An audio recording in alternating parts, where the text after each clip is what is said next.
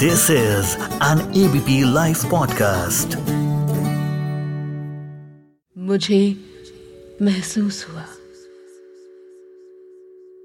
जानते हैं मेरी फैमिली में ना एक ट्रेडिशन है कि नए साल का स्वागत गाजर का हलवा बनाकर और खाकर किया जाए। ऐसे ही एक ट्रेडिशन के बारे में मेरे एक कुलीग ने बताया। उसने कहा कि वो उगता हुआ सूरज हर साल के पहले दिन ज़रूर देखता है। शायद आपके ट्रेडिशंस भी होंगे, जैसे चॉकलेट खाना केक कटिंग सेरेमनी करना, या छोटी सी पार्टी फैमिली के साथ, या फिर कोई मूवी देखना।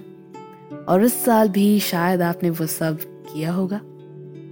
लेकिन अपने परिवारों से दूर, इन्होंने मोमबत्तियाँ जलाई थी, कीर्तन किया था, और शांति से नए साल को आने दिया।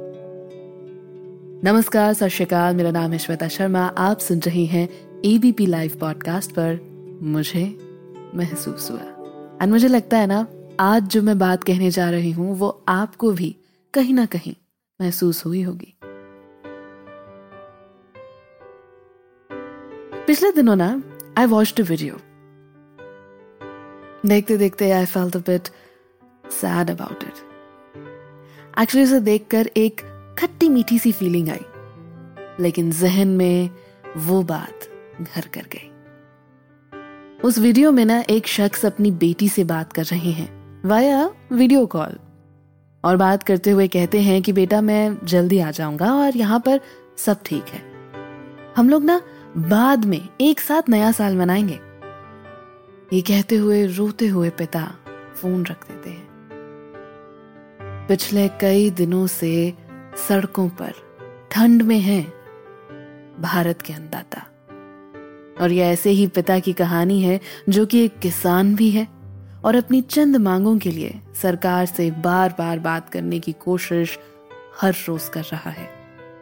ये कहानी है हर उस बोए हुए बीज की, जिसे किसान अपना बेटा समझकर पालता है, पोसता है, बड़ा करता है। ये कहानी है हर एक छोटे पौधे की। जो उम्मीद की किरण किसान के जीवन में लाता है। शायद उसी लगाव के कारण उन्हीं इमोशंस की वजह से किसानों को ताकत मिलती है। ताकत मिलती है कि हर दिन सर्दी में, बारिश में, धूप में बस चलते रहें, रुके नहीं, थमे नहीं। यही वजह है कि आज भी जंग जारी है और सड़क उनका एक दूसरा घर बन चुका है। ऑनगोइंग प्रोटेस्ट को एक बार के लिए साइड कर देते हैं तो भी हमारे किसान चुपचाप काम करते रहते हैं। उनके चेहरे की झुर्रियाँ, उनके हर दिन की मेहनत की कहानी बयां करती है। उनके पके हुए बाल, भारत की हरित क्रांति की गाथा आज भी कहते हैं। उनके हाथों की कला ही तो है कि भारत अपना अनाज उगाता है। उनके हाथों की कला ही तो है कि भारत अपना अनाज उगाता है। उनका हर दिन का संघर्ष हमारी हर रोटी की नींव रखता है। वो कुकर की सीटी से आती दाल की खुशबू। वो भी धोनी की देन है। माँ के हाथ से कट्टी सब्ज़ियाँ भी तो उन्हीं के आँगन से पहुँची मेरे यहाँ।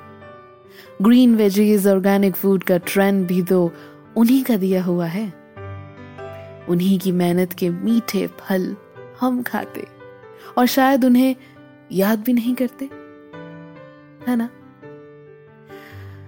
अगर है तो आज ना भूलें। आज कह दें शुक्रिया। रिमेंबर मेरा जनवरी 2021 का resolution to say thank you तो और कुछ नहीं तो छोटा सा, प्यारा सा, नन्ना मुन्ना सा थैंक यू कह रही हूँ भारत के किसानों को। और अगर आपको भी कहना है तो ये लीजिए, आपकी तरफ़ से भी कह दिया thank you thank you so much and a very happy Lohri फ़िलहाल, इसी थॉट के साथ लेती हूँ विदा और कहती हूँ अच्छा तो हम चलते हैं। फिर कब मिलूँगी? अजी अगले हफ़्ते? बस आपको मुझसे मिलने के लिए यहीं आना होगा एबीपी लाइव पॉडकास्ट पर। टिल देन गाते रहें, गुनगुनाते रहें, मुस्कुराते रहें, जिए और जीने दें bye